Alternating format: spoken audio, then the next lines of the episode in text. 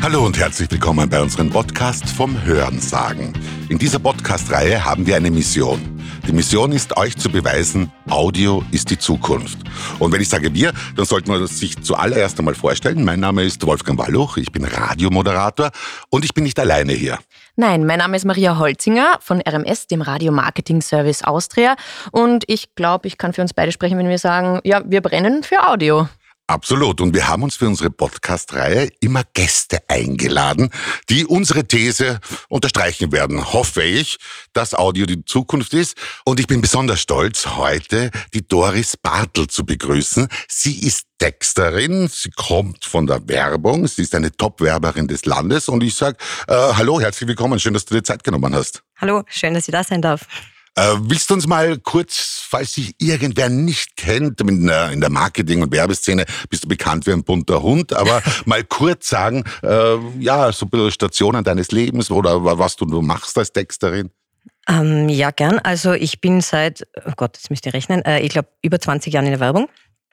Ähm, war bei großen Agenturen wie Saatchi und Saatchi, die es nicht mehr gibt, ähm, was nichts mit mir zu tun hat. ähm, F C B Kopzer damals, was jetzt auch so nicht mehr heißt, hat auch nichts mit mir zu tun. Und äh, Ogilvy. Und äh, seit wow, zweitausendzwölf bin ich selbstständig unterwegs und äh, schreibe für Agenturen, aber auch eigene Kunden und ja, jeden, der zahlt. Okay, das ist mal schon sehr gut. Und wir haben am Anfang so immer eine Einstiegsfrage, um das Ganze ein bisschen lockerer zu machen. Und würden gern von dir wissen, äh, liebe Doris, was ist denn dein Lieblingsgeräusch? Ich würde sagen Wasser, und zwar in jeder Form, also sowohl Tropfen als auch, sogar der Tropfen der Wasserhahn. Echt jetzt? Das ja, ist, du musst du nicht auf die Toilette rennen, das sagt man doch immer so. Ich finde Wasser extrem beruhigend, natürlich am liebsten den Bergbach oder einen Wasserfall, aber wie gesagt, ich nehme auch den Tropfen der Wasserhahn, wenn es ist. Ähm, oder auch Wind. Mhm, da merkt man die, die Tirolerin in dir, würde ich ja. jetzt einmal sagen, der tropfende Berg, äh, tropfende Bergfluss sozusagen. Genau, aber jeder, der ein Lieblingsgeräusch hat, der hat da irgendwie so ein richtiges Hassgeräusch. Was ist da deines? Oh, äh, ja, seit, seit ich die Schule besuche und für immer wahrscheinlich das Quietschen von Kreide an der Tafel, was wahrscheinlich eh jeder sagt, oder? Es ist, ah, es ist in, in den Top drei. Es ist ein Favorite, Geräusch, ja. ja. Wirklich Gänsehaut, ich hasse es. Okay. Äh, kommen wir zurück zu deinem Beruf. Also du, du arbeitest als Texterin auch. Und wenn ich das Wort Text Texterin höre, dann denke ich das sofort, naja, Print, klar, alles, was irgendwo in einer Anzeige gedruckt ist, das muss man auch irgendwer finden. Aber äh, Texten beim Audio, kommt das nicht alles spontan? Schön wär's. Nein, äh, Texten ist, glaube ich, in jeder Form und jeder Liga äh, harte Arbeit. Und äh, ja, es denkt immer jeder gleich an Print und Geschriebenes und äh, ist nicht so. Also auch alles, was gesprochen wird, muss erst geschrieben werden, gerade in der Werbung, ob das jetzt T V oder eben auch Radio ist. Mhm. Und ja, das ist das, was ich mache. Und gibt es da bei der Arbeit einen Unterschied? Ich meine, textet man anders für Print als, als für, für Audio? Ich meine, äh, ich, ich habe manchmal den Eindruck so als, als, als Hörer, wenn ich einen Radiospot höre, ja, denke ich mir immer, naja, die, die besonders auffallen, sind die, die besonders nerven. Ist, ist das Ziel von euch Textern, uns Hörer an den Rand des Wahnsinns zu bringen? N- natürlich, ausschließlich. Na, ähm, ja, es ist ein Riesenunterschied natürlich, ob was gesprochen wird oder ob es geschrieben ist, ja, ähm, weil keiner redet so, wie er schreibt, und mhm. Gott sei Dank. Und jeder hat doch immer noch Mundart dabei et cetera, was man natürlich auch bedenken muss beim Schreiben. Was vor allem spannend ist, wenn man in Dialekten schreibt und das selber nicht beherrscht. Es geht mir als Tiroler oft so. wenn, wenn ich eine Original-Wiener schreiben muss, wird es echt schwer.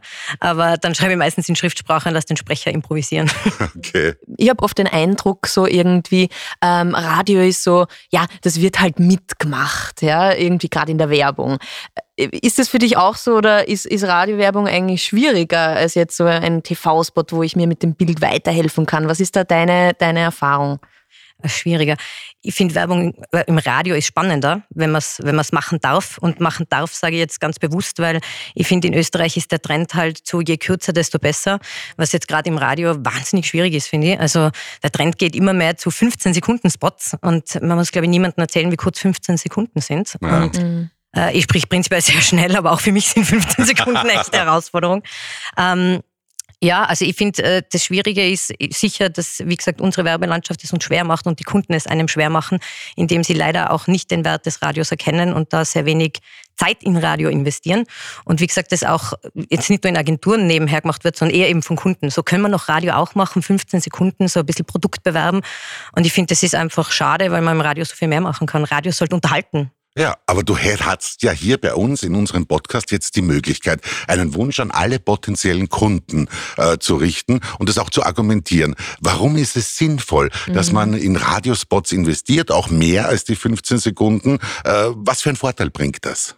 Ich finde, Radio ist ein wahnsinnig intimes Werbemittel. Man erwischt die Zuhörer im Auto, wo sie ganz allein sind oft, ja, mhm. und wirklich nichts anderes tun als fahren und zuhören oder im Stau stehen und nur hören. Ja. Und das gibt einem die Chance, wirklich gehört zu werden. Wenn man das dann vergibt, indem man fünfzehn Sekunden irgendeinen faden Produkttext runterradelt, ja, mit vielleicht noch einem schönen Abverkauf, äh, dann ist das verschwendete Zeit. Man könnte stattdessen äh, die Kunden einfach unterhalten und äh, Freude machen, Spaß machen, belustigen und vielleicht so auch im Kopf bleiben. Aber was ist jetzt äh, eben für dich das Merkmal eines klugen Werbespots? Du hast das eh gerade schon ein bisschen so ange, angedeutet, aber es, es wird momentan sehr viel auf Abverkauf gesetzt. Äh, das ist so der Trend, den, den kann man beobachten. Was, was sind kluge Werbespots, die vielleicht auch, und welchen Mehrwert würden die tatsächlich bringen? Also ich finde, Radiospots sind dann gut, wenn sie entweder zum Nachdenken anregen, also mhm. irgendeinen Spruch bringen, der, der einem hängen bleibt und man denkt, aha, noch nie so gesehen, oder eben einfach unterhalten. Ja? Also ich finde, gerade lustige Radiospots sind eher selten geworden und mhm. ist auch ganz lustig. Ich, bei meiner Zeit bei Ogilvy war ich mal in London. Ja. Und äh, habe bei einem Radiotexter-Seminar mitgemacht. Und dann haben sie uns ein Briefing gegeben für Ford, also das Auto. Und äh, dann haben sie gesagt, ja, Zeit, eine Minute. Was? Eine Minute? Was machen wir mit einer Minute Radiozeit? Wie geil mhm. ist das? Äh, das gibt's bei uns nie. Also das, ich glaube, das höchste der Gefühle, mit dem ich angefangen habe, waren dreißig Sekunden. Und das ist schon echt genial.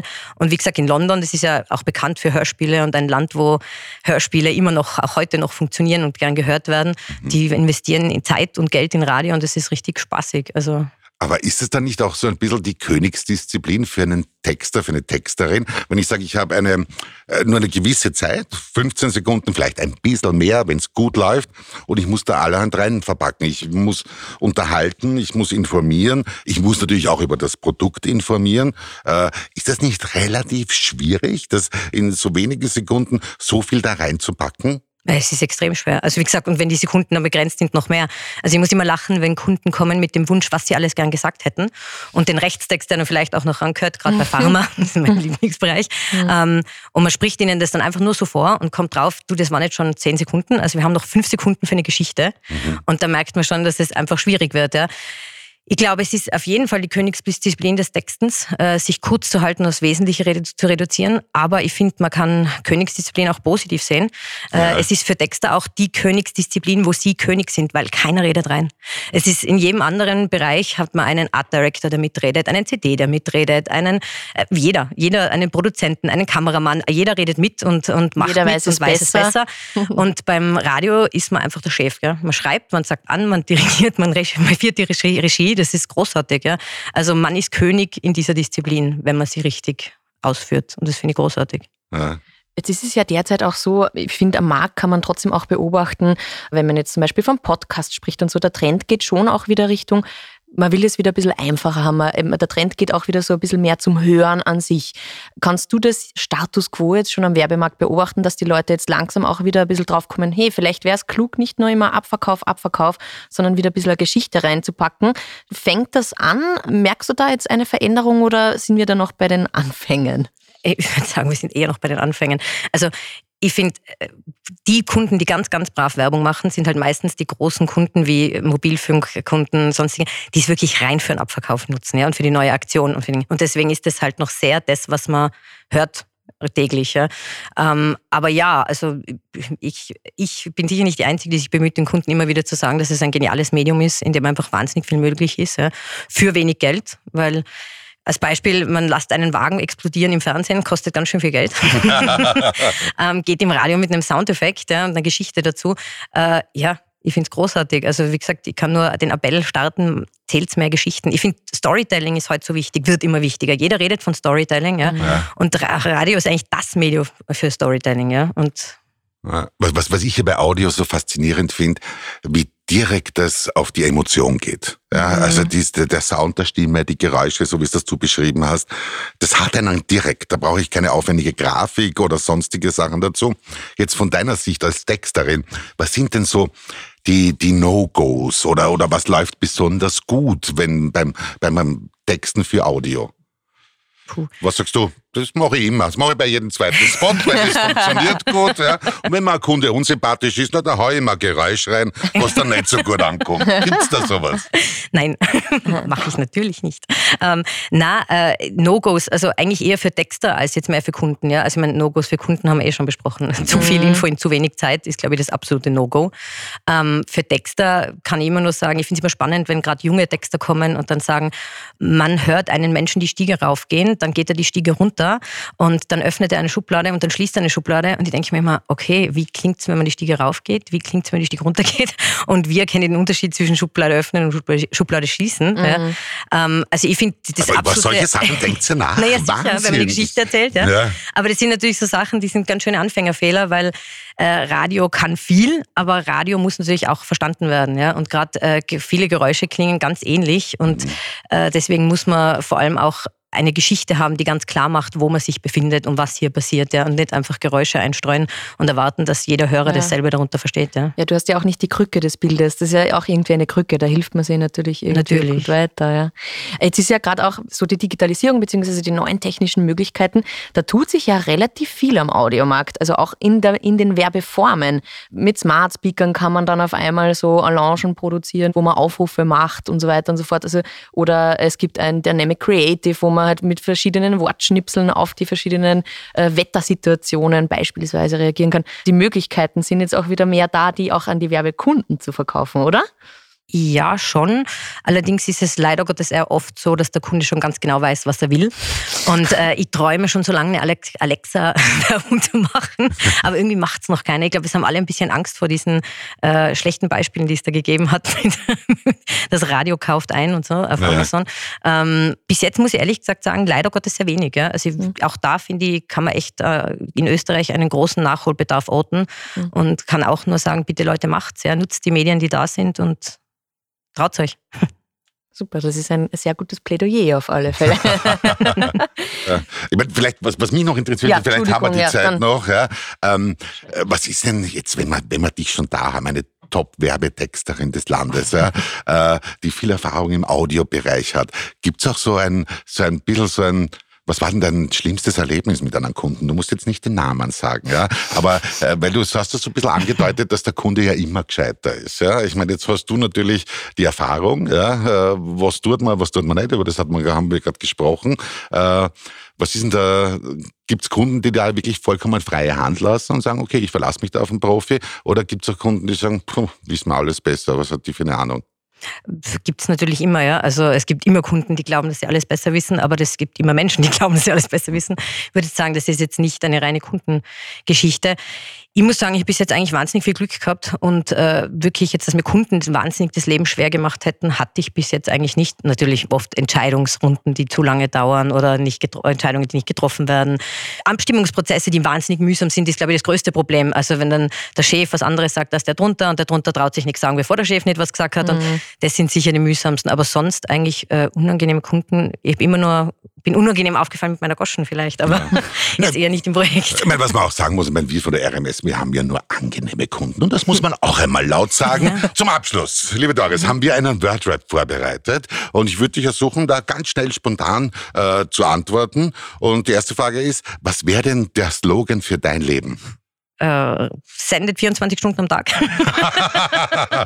Das ist schon sehr cool. Und äh, als Werbetexterin, ganz spontan, was wäre der Slogan für die Maria und mich? Also ich würde mal sagen, bei dir, an Anlehnung an deinen Spruch, den man kennt, würde ich sagen, wie geil ist der denn? Und bei der Maria wäre es wahrscheinlich, egal was passiert, Spaß garantiert. Das ist mit Reim, ne? Da merkt man halt die Texterin. Ja, genau. Ähm, dann die nächste Frage. Ab wann hat Sound oder Musik bei dir im Leben eine Rolle gespielt? Ähm, ich würde mal sagen, äh, im Kindergarten, ich war nämlich in einem Waldorf-Kindergarten, wer das Prinzip Waldorf kennt. Du kannst deinen Namen tanzen, ja, ist das genau. so? Ich kann meinen Namen tanzen, ich kann alles tanzen, meine Stimmungen. Die haben einen Song für, für jede Tageszeit, für jede Stimmung, für jedes Hour und für jedes Essen so gefühlt. Aha, okay. ähm, das heißt, ich würde sagen, ich bin äh, sehr musikalisch durch den Kindergarten getragen worden und deswegen würde ich sagen, seit dem Kindergarten. Okay, das weiß ich gar nicht, ob Waldorfschüler äh, Radio hören durften, aber was ist denn deine früheste Erinnerung an Radio? Eigentlich an das uralte Radiogerät bei meinem Opa, wo man ja. einfach diesen tollen Drehknopf hatte. Ja. Und wann immer man den gedreht hat, ist wieder eine neue Stimme oder ein neuer Song gekommen. Also ich war als Kind wahnsinnig fasziniert und war immer extrem spannend, bis meine Oma reinkam und mich geschimpfen hat, dass ich jetzt den Sender verstellt habe. Ah, das ist sicher mal schön zum Zuhören, wenn du da die Sender gesucht ja, hast. Extrem. Kann man sich heute wahrscheinlich gar nicht mehr vorstellen. Jetzt geht ja alles digital und die Sender werden von selbst gefunden. Aber damals musste man noch echt Arbeit investieren. Genau. Und äh, welches Lied beschreibt dein Leben? Ich würde mal sagen, wenn es ein Lied gäbe, wäre mein Leben ziemlich fad. ähm, deswegen würde ich spontan sagen, Ironic von Alanis Morissette, Highway to Hell von A C D C, äh, Happy von Pharrell Williams und äh, was wäre noch? Ähm, Love von den Beatles hoffentlich.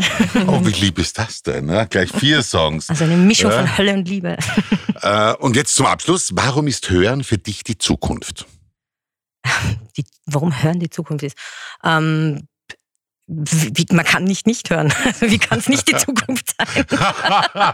Weißt du, das sind halt Werbetexterinnen. Das ist ein Halbsatz auf den Punkt gebracht. Ja. Wir reden da ewig rum, machen eine ganze Podcast-Reihe drum. Ja. Und sie sagt es in einem Halbsatz. Ich sage vielen lieben Dank, dass du bei uns zu Gast warst, liebe Doris Bartl. Und du hast uns unserer Mission ein großes Stück näher gebracht, dass Audio die Zukunft ist. Dankeschön für deinen Besuch. Ich sage danke. Ja, und danke fürs Zuhören beim Von Hören sagen. Tschüss.